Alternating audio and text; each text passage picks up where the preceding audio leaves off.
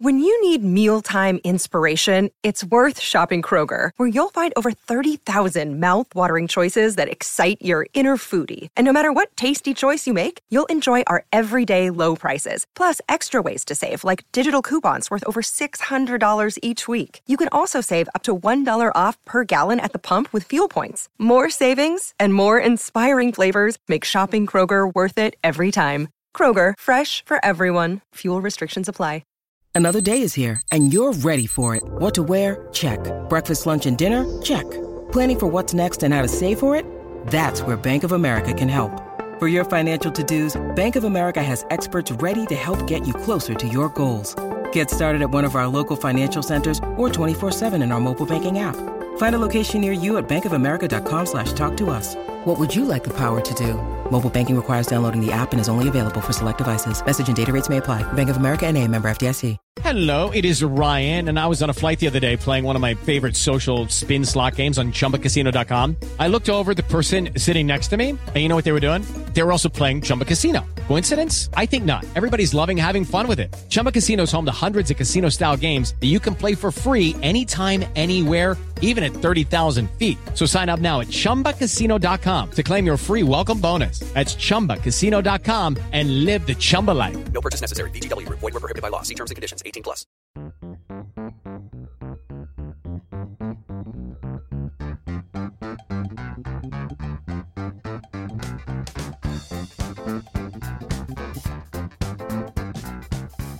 Hello and welcome to the Analyst Inside Cricket and the second in our series of groundbreaking events in the game. Well, the ones that have made the most difference in the last 50 years or so to how the game has evolved. No one, of course, knows the impact of this terrible coronavirus pandemic will have on the short, medium, or long term future of the game. We know at the moment lots of players are trying to keep themselves busy with all sorts of quite innovative activities at home with fitness videos and, and trying to practice as much as they can within the limitations of what they have been able to do.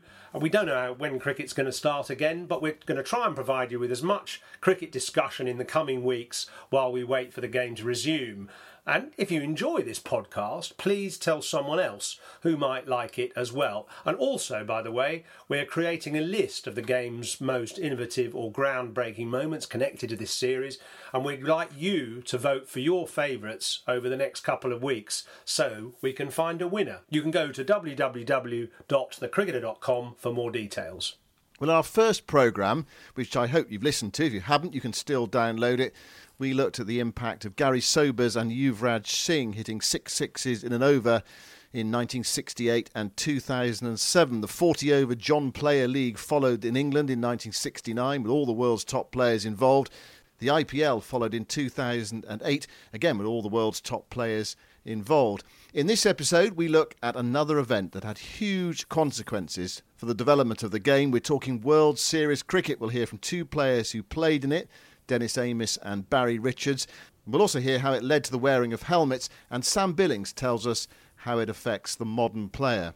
Well, the first match of World Series cricket was played on the 2nd of December 1977 in Sydney between Australia and the West Indies. Not many spectators actually turned up to watch. So, how did a tournament that was not only shunned by many people to start with, but was also loathed as well when it was announced, change the face of cricket forever and what were those changes?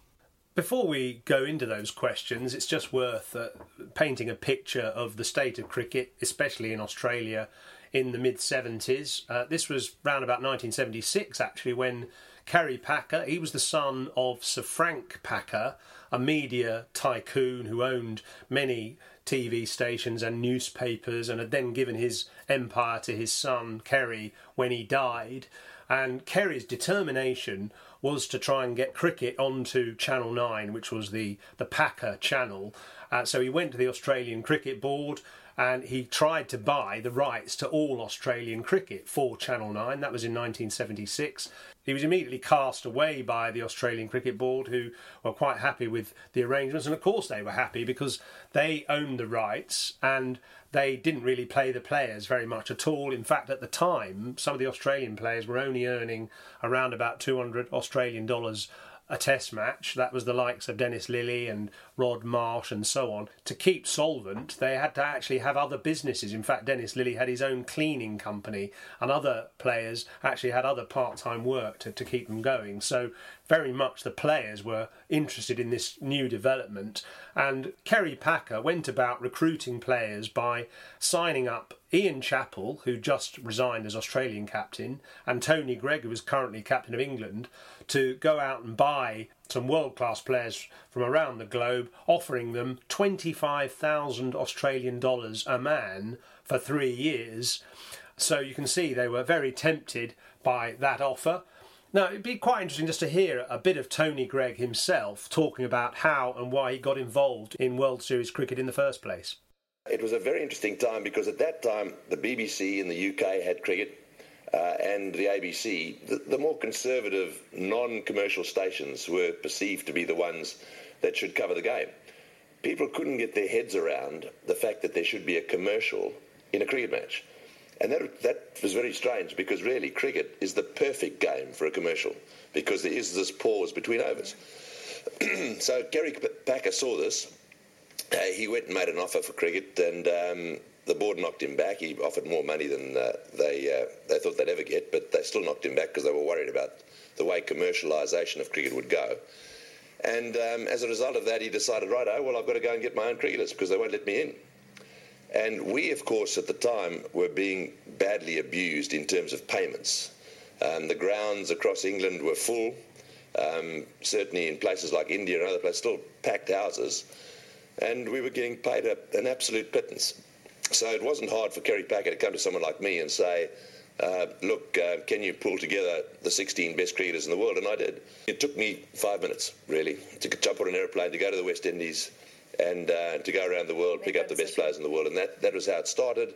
And uh, of course, there was a compromise soon after that because I think people realised uh, once the lights went up, we started playing in coloured clothing, that there was more to cricket than yeah. Uh, simply, you know, a red ball and white clothing.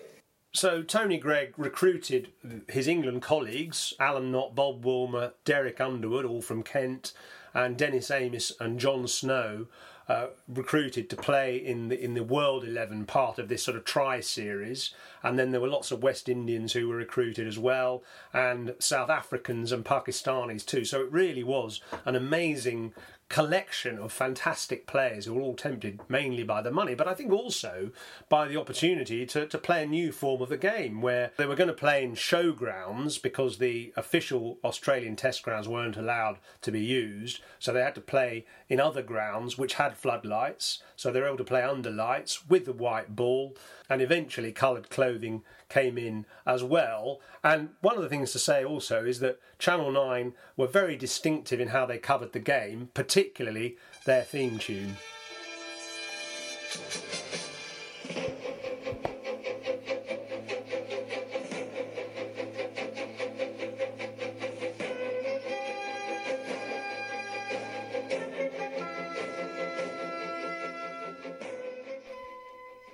Well, that's the theme tune that means cricket to Australian fans in the way that Soul Limbo means cricket to UK fans. I mean, let's be fair about this. Let's get absolute bottom line. This was about money, pure and simple. It was about Kerry Packer making money for his television station, and for the players, it was about making money as well. Great opportunity, for example, for the South African players who were starved of international cricket. Great opportunity for them to play against the best players in the world and make plenty of money as well. Lots of them played in, in county cricket, but this were, these were relative riches compared to the money they were ma- making elsewhere. And the same for the West Indies players as well. You know, the great West Indian players, Viv Richards, Clive Lloyd, players like that.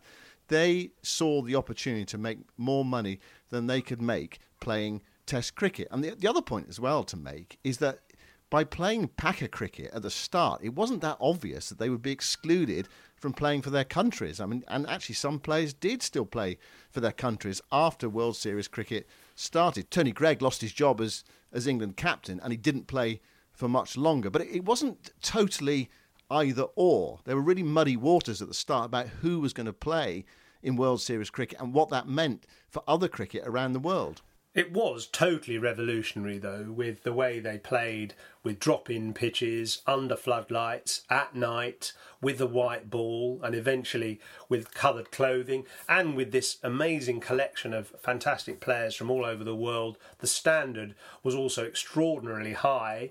And I spoke to Barry Richards, who was one of the, the sort of founding members of the World Series team that played it in this tournament. He's currently in lockdown in South Africa, but I thought it'd be interesting to ask him for his reminiscences about what it was like to play in World Series cricket as South Africans, don't forget, we, we had nothing. So for us, it was just a great opportunity. I mean, I know Greggy and uh, Greg Chappell, Ian Chappell, those sort of guys had a lot more to lose than we did. So for, for us, it was a no-brainer. It was, it was a, a great opportunity to be on the world stage again, albeit uh, not with the blessing of, of the cricket authorities. But I remember Packer saying to us early on, he said, listen, there's money up for grabs here, and if I catch you colluding in any way about sharing any sort of money, uh, I'll sack the lot of you and I'll shut it down. So, and we, he was pretty severe sort of bloke. So, I mean, it was fair dinkum cricket. The blokes were playing hard. They wanted to win. I mean, and uh, there was a lot of egos at stake because you can imagine 60 of the best players. Everybody wanted to prove that they were the best, and they, so in, in many ways, were representing their country of some sort. You know what I mean? There was no holding back. Everybody wanted to win, and everybody wanted to to beat the rest. It was just that's the way it was played. And there were a lot of innovations came in. Our coloured, coloured clothing came in. We the first night cricket, and there was you know the, the, the I faced the very first ball in night cricket ever and um, you know that was a you know was eminently forgettable because it was from Lenny Pascoe, not Dennis Lillee, funny enough, and it was uh, just it was it was down the leg side. No, nothing nothing actually transpired. You know, so that it was it was was one of the things that happened. But but you know the lights weren't all that good in those days. The you know, the lux factor was pretty low, and um, you know the, the, the spillage around the ground was huge. So you know facing Andy Roberts, we we just didn't even know when to have the breaks uh, for the first night games, which was in the second year. But you know, Packer said, well, we normally finish at six, so we'll make it six to seven. You start again at seven, but it wasn't in places like Sydney. It wasn't all that dark, so it was, uh, you know, a lot of interesting experiences went went went with it. It was hard cricket. Yes, it was really tough cricket, and you know everybody wanted to do well. There was just no question about, you know, what they tried to do. You know, the the guys who were in the main, you know, the, the ACB, which is the Australian Cricket Board, and you know, all the, the MCC and people like that who didn't want Packer and hated Packer, kept trying to say it was a circus, it was organised, and there was stuff like that. But that was all to try and, you know, to try and make their cricket a little bit more palatable to to spectators. So they they were having a go and saying they, they kept they kept using the word circus which uh, it did upset Packer, I must admit, because you know that that was the the, the connotation was it was you know it was all light-hearted and, and, and was all organised before you went on the field, and nothing could be further from the truth. How do you think, uh, looking back on you know World Series cricket overall, how do you think it changed the game and play and the players? The television rights became much more valuable in, in almost instantly.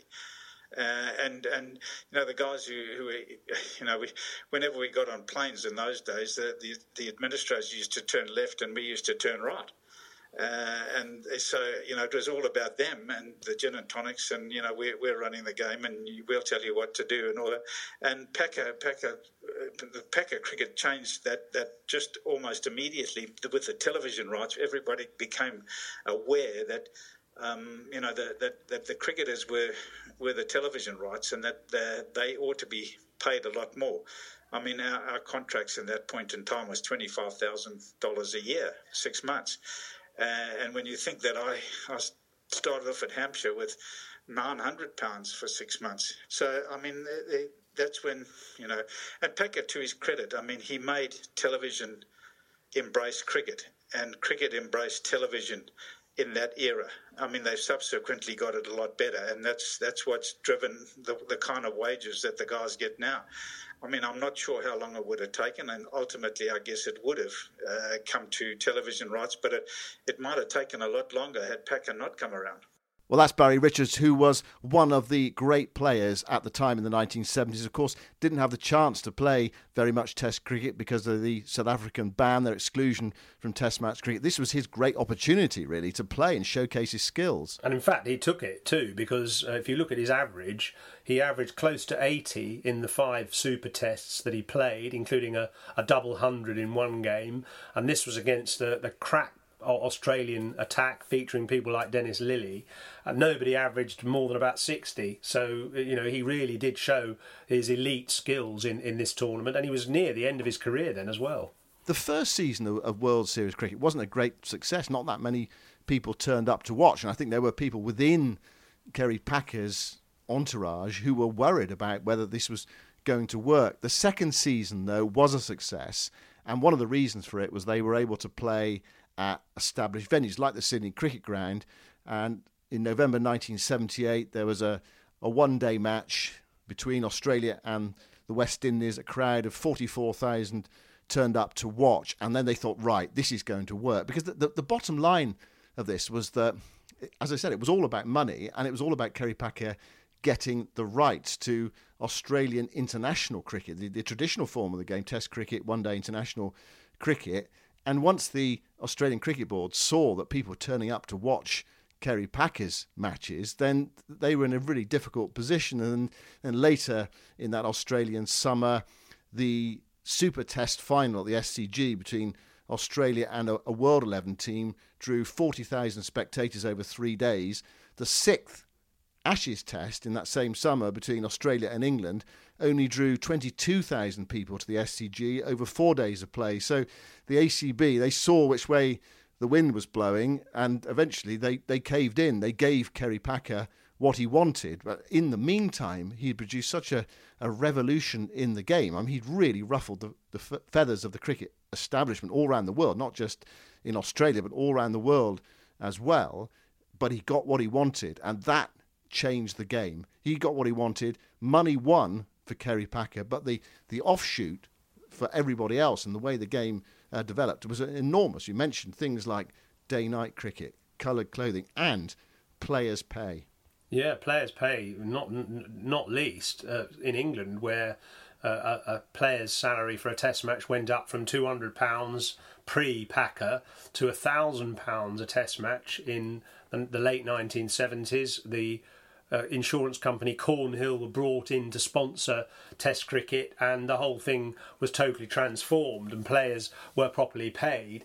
And in a way, the, the whole impact of, of World Series cricket was a bit like the, the impact of the IPL has been over the last 10 years, where A, it's brought all these brilliant players together to play a new format of the game, and B, it's catapulted their salaries into the ether, which has made it quite tough for uh, some of the international teams to keep hold of their players, actually, with so many uh, other tempting uh, places to go and play T20 cricket or whatever. But it does it does show that, that somebody you, you you almost need somebody uh, an entrepreneur, you know, somebody with that vision to come in and change the game. And it was Kerry Packer in the 1970s, and as we saw last week's program, it was Lalit Modi in 2007. Yeah, it would be almost like, I'm just trying to think what a, a modern parallel would be like. It would be almost like uh, a major television company somewhere in the world, perhaps say South Africa, possibly, you know, Sky in the UK, buying up all the top players, all the top Indian players as well. I think that's the crucial thing. You think of something like the IPL. The IPL jealously guards its Indian players, and then they're not allowed to play in T20 competitions around the world. But it's a bit like a television station buying up the likes of Virat Kohli and Jasprit Bumrah, all the top Indian players, and some of the Australian players, and say all the England players as well. Say, you know, if if, if it was say Sky, and putting on a, a rival tournament in the summer two traditional test matches in England. That that that was what it was like. In a way, it was even um, more revolutionary then than it would be now because, of course, the players are so well paid now. They would be reluctant to, to go along with it, but because they weren't being paid very well then, uh, it was almost a no-brainer for for most of them. And there were a few that didn't go because they felt it was a bit risky and would they be banned, and they had other commercial interests, and so they, they stuck with traditional cricket. But you know, for, for most players, it was such a, a draw to go and play in, in World Series cricket. And the players' pay as a result of that are utterly transformed. And you're, you're right, this is what we see now in, in IPL. It's transformed it again. Actually, it's interesting looking at the, one of the teams that, that Barry Richards played in the, the World Series team, the World 11. Uh, I looked down the list of the players, and, and, the batting order was Barry Richards and Gordon Greenidge, who, of course, opened the batting also for Hampshire. At number three, Vivian Richards. At number four, Clive Lloyd. Number five, Asif Iqbal, who many people won't necessarily think of as a world class player. He played for Kent for many years in Pakistan, but he was a, a very ingenious batsman, actually, who, was, who had his own talents. At number six was Tony Greig, who had uh, all round figures which were actually better than Ian Botham's. His batting average was better, his bowling average was slightly inferior, but overall the difference between the two was, was bigger than, than Botham's. Uh, then Imran Khan at number seven and Alan Knott at number eight. So it was a phenomenal batting order, backed up by both Derek Underwood and Andy Roberts in the bowling ranks. So it was a phenomenal team that the uh, World 11 turned out in World Series cricket. So the, the players were there to watch. And I'm not surprised the crowds came along to, to watch them as well. And what about the, the, the impact then? We, we had night cricket. And you know, night cricket, okay, it's not worked everywhere in the world. It doesn't work, I don't particularly well in the UK, but it is such a feature of our cricket now, isn't it? We don't even think about it. De- de- you know, T20 matches in the evening, 50 over matches, uh, Test matches even now. The impact of playing night cricket. I mean, I mean, in Australia, the perfect conditions for, for night cricket. Places like South Africa, as well. I was there recently, and it was just fantastic. warm evenings, people sitting out on the grassy banks watching the cricket. Absolutely perfect for cricket. And we, you know, we talked about players' pay, but also just the spectator experience, the way we experience cricket, totally transformed by World Series cricket as well. Yeah, it's been the salvation of cricket, really, being able to put a game on at a time when people can watch in you know balmy conditions where in Australia and South Africa in particular the evenings aren't warm enough to sit there uh, for a fairly long time.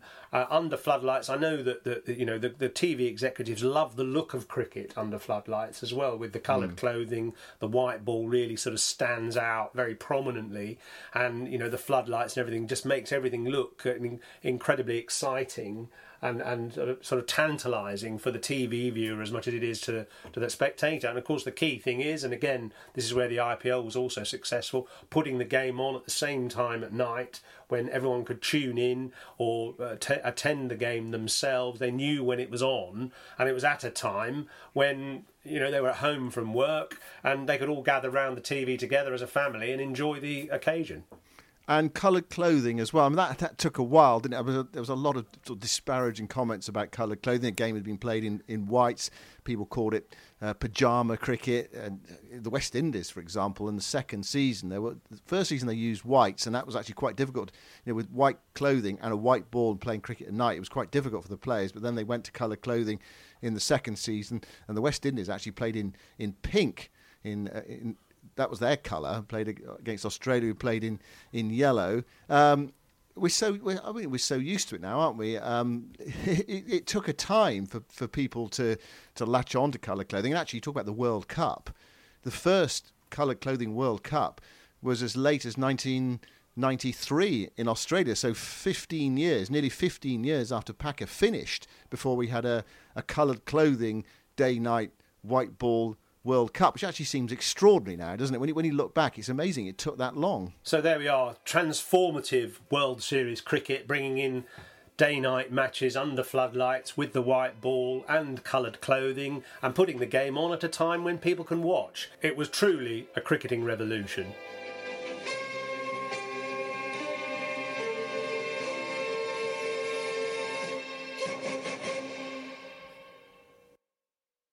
So World Series cricket brought in many changes for the future of the game. One we haven't talked about so far, the use of helmets. Helmets being brought in at a time of lethal fast bowlers and World Series cricket had plenty of them. Yeah, that was the catalyst really because certainly bowling had gradually got faster in the 70s. If you think back to the 74 5 series, the famous series in Australia when the Australians let Jeff Thomson and Dennis Lillee loose on the Englishman, and all they had for protection then was you know the arm guard, maybe a chest pad.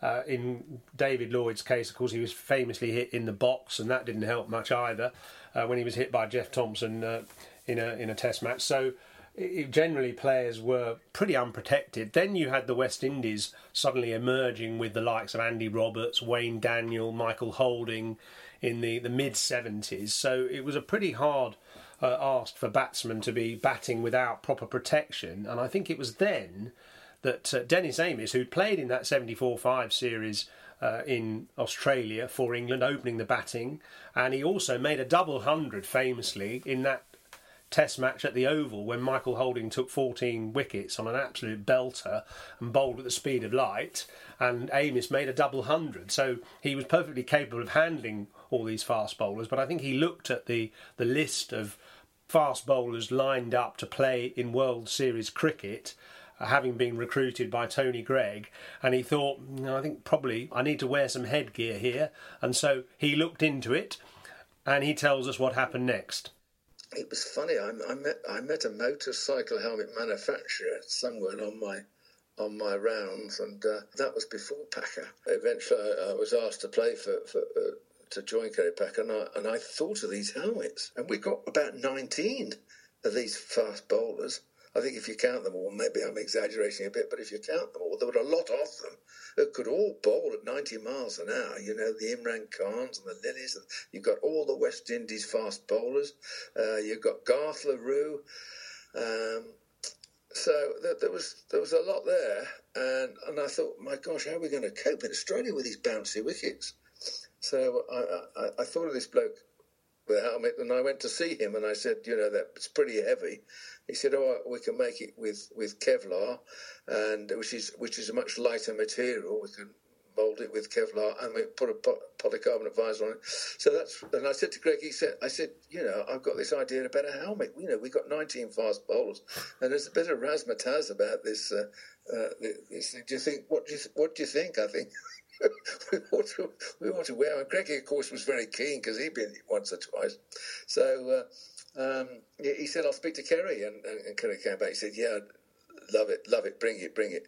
So I brought it, and of course, as soon as I saw it, Greggy wanted one, Barry Richards wanted one, Mushtaq used one, Notty used one. So straight away, we had quite a few of the, the, the bigger names uh, wearing this this helmet. But of course, in the first match, we had we had four runouts, didn't we? Uh, in the first major match, the, the, the, sort of test match between the World 11 and Australia, that was at VFL, that was Melbourne. And after three runouts, Richie said, You know, I know these these runouts, she said, I tell you what, they can't hear the calls. There's no holes in the earpieces, you know.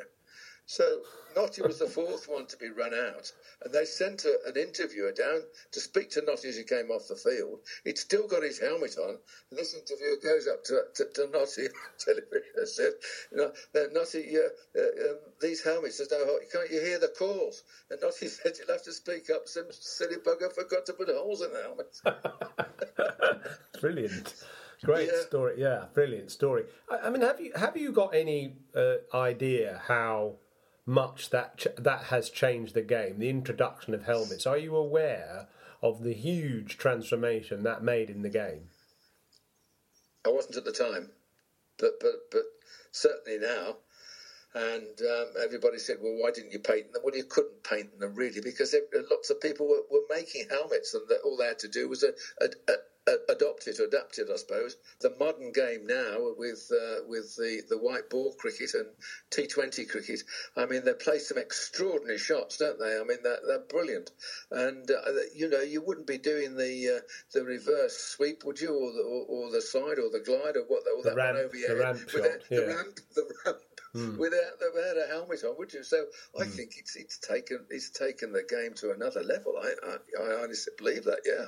Well, when I started watching cricket, of course, players didn't wear helmets, and now everybody does. Uh, what about you? When you came into the game, were you when you went out to bat? Did you wear a helmet? Well, I think it's interesting listening to Dennis Amiss there, of course, because he talks about the importance of batsmen, proper batsmen wearing helmets, but he doesn't really mention tail enders, and the tail enders are the most vulnerable of, of all players because you've got to go out there and face these fast bowlers. Quite often, fast bowlers are more intent on bowling bouncers to tail enders because they know they can't handle them than to top order batsmen. So, actually, in many ways, the tail enders needed the helmets more than the, the top order batsmen. We didn't have many to go around in the, in the Middlesex dressing room when I first started. Probably amongst 11, we probably had six or seven, I'd say.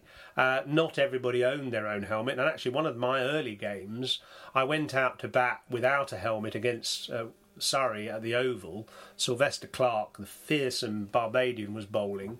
And I went out literally bareheaded. And Graham Barlow, who was an opening batsman who was just on his way out, he'd been dismissed. He said, Look, don't be an absolute prat, put this on your head. And he gave me his helmet, and I put it on and third ball I was hit on the side pieces because these helmets only had little plastic side pieces. They didn't have a visor. But luckily, this bouncer, which I never saw, hit me straight on the side piece, left a very nasty red mark exactly where the ball had struck. But luckily, just where my temple would have been is where the ball struck. And luckily, I didn't feel anything. So, you know, it was very much a, a, a period where you weren't sure whether to wear them or not.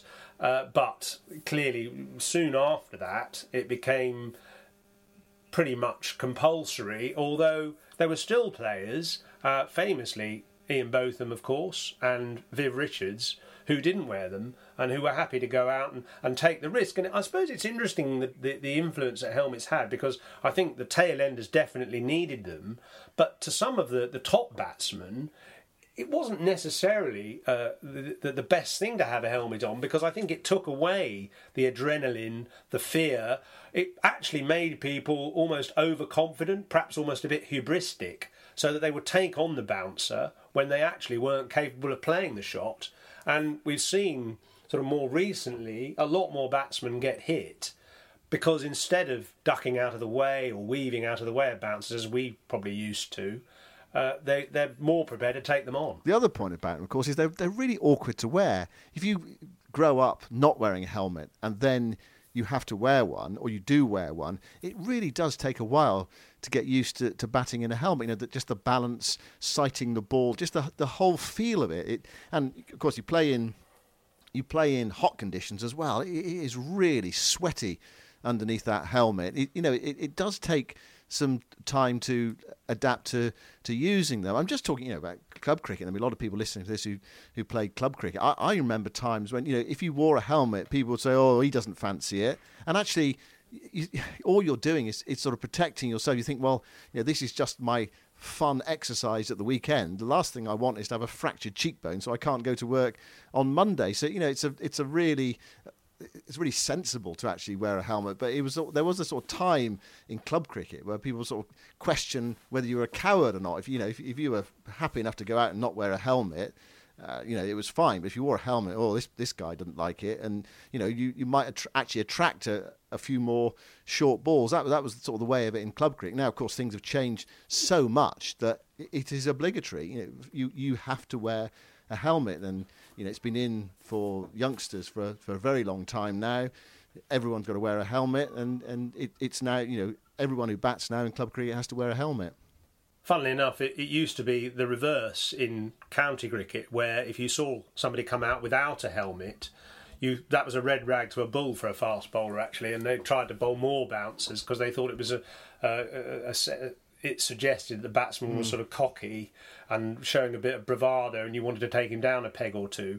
I, I remember one sort of silly story actually uh, at Hove when Middlesex were playing Sussex, and Imran Khan was batting, and it was a very lively pitch actually at Hove, and I was bowling, and I was the, the fastest bowler that particular day in the Middlesex team, and I bowled about seven or eight overs on the trot to, to Imran and his partner, and he was wearing a helmet with a visor it was that I think it was that bright yellow helmet actually, which which Imran often used to wear, a very distinctive one. And Phil Edmonds was captain that day, and he said to me, um, "I think you, you better have a blow now. Uh, you've done sort of seven or eight overs." And Imran overheard, and he said, uh, "Are you are you coming off now, Simon?" So I said, "Yeah, yeah I'm having a blow." Okay. So he handed his helmet to the twelfth man and put a floppy hat on instead and deciding to just to bat, bat in a floppy. And Edmonds, being a typically sort of quite provocative character whispered to me, "Have another one." Then now he's taking his helmet off. Have another over.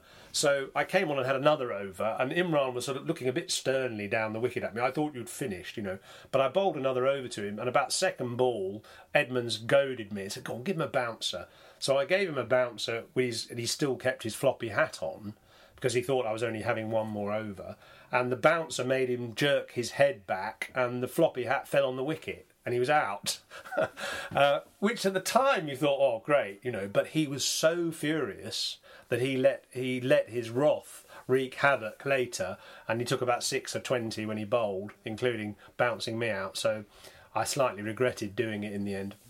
So Phil Edmonds, or quite a canny piece of captaincy in one way, but not so canny in another. Not surprisingly, he didn't captain Middlesex many times after that.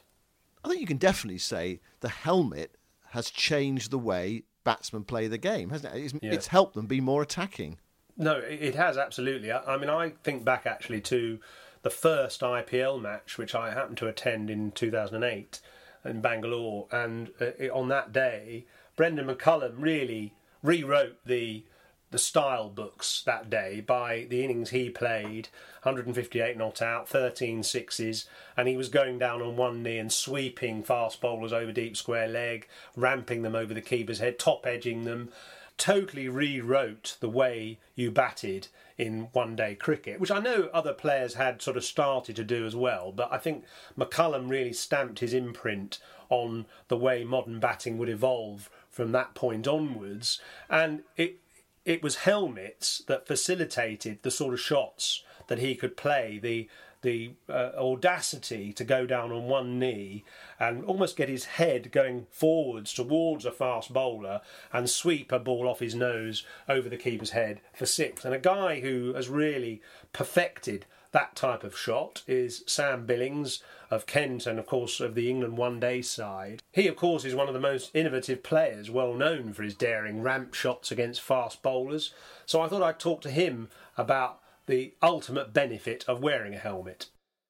Well, you go down on one knee and sweep them over square leg, people bowling at 90 miles per hour, like um, paddle sweeps, reverse sweeps. Yeah, you kind of, it gives you that element of fearlessness. I, I definitely think it's um, helped the game 100%. Do, do you think, is it almost the first thing that you put in your bag, uh, well, after your bat? Well, and the other important piece of equipment, Yes, yeah, sure. obviously. uh, you can't forget that. To be honest, I've never known uh, anything different. Can you imagine batting without one? Uh, again, spin maybe, but then we sweep, so you don't want to top edge one. I remember doing a practice session. I top edge one into my lip, uh, just doing some underarms. I thought, why aren't I? Why am I not wearing a helmet? Like, just ridiculous. Um, so there was a lot of claret everywhere. So I um, then obviously uh, put a helmet on. Did you start practicing these shots in your in your parents' barn? Yeah, absolutely. Oh well, I saw Mal Loye um, doing it. You remember he did it to Brett Lee, and you think, well, why why can't I do that? You you see it on TV, and then obviously uh, my favourite batsman growing up was AB de Villiers, and, and he does it more than anyone. It's all confidence at the end of the day. Um, a shot like that is absolutely all confidence. I get a lot of uh, questions at the moment from kids, um, you know, and their parents as well. Uh, you know, how do we practice cricket in these rather unprecedented times, um, unable to go out or anything? Have, have you got any kind of um, little tips about how you might practice if you were a young person I um, with these current restrictions?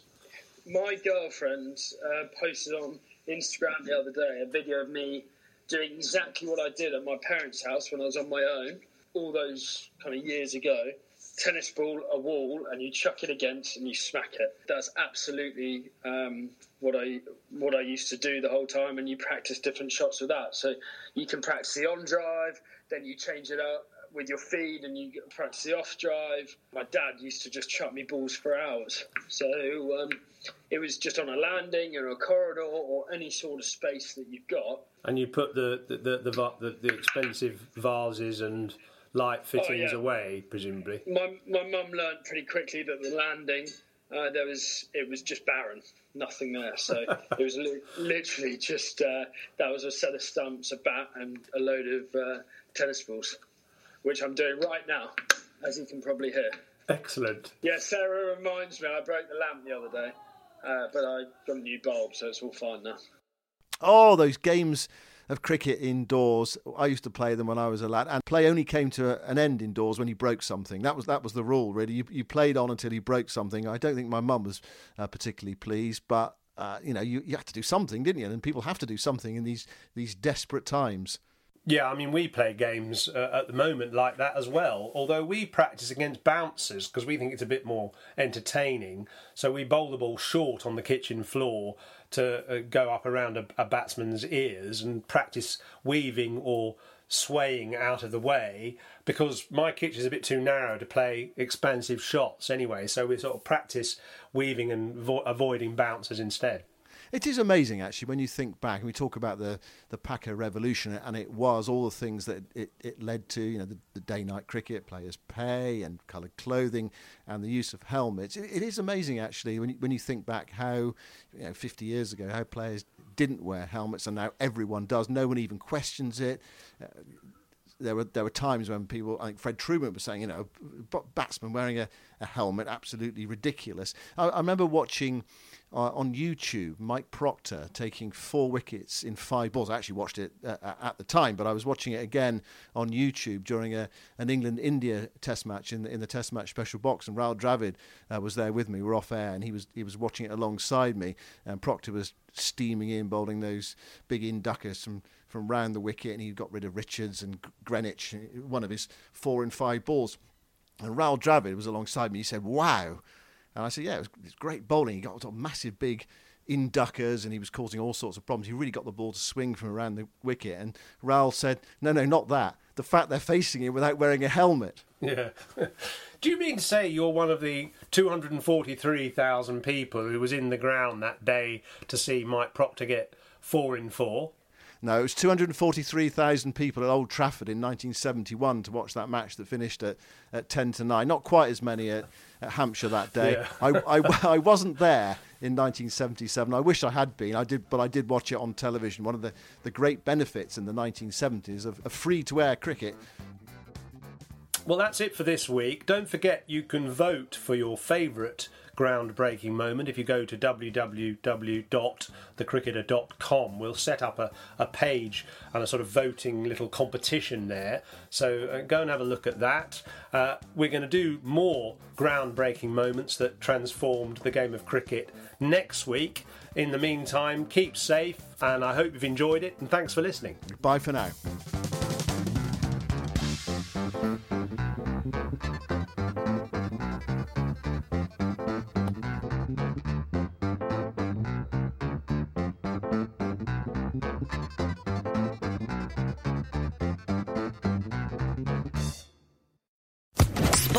Social Podcast Network. Hello, it is Ryan, and I was on a flight the other day playing one of my favorite social spin slot games on chumbacasino.com. I looked over the person sitting next to me, and you know what they were doing? They were also playing Chumba Casino. Coincidence? I think not. Everybody's loving having fun with it. Chumba Casino is home to hundreds of casino style games that you can play for free anytime, anywhere, even at 30,000 feet. So sign up now at chumbacasino.com to claim your free welcome bonus. That's chumbacasino.com and live the Chumba life. No purchase necessary. VGW, void, were prohibited by law. See terms and conditions 18 plus.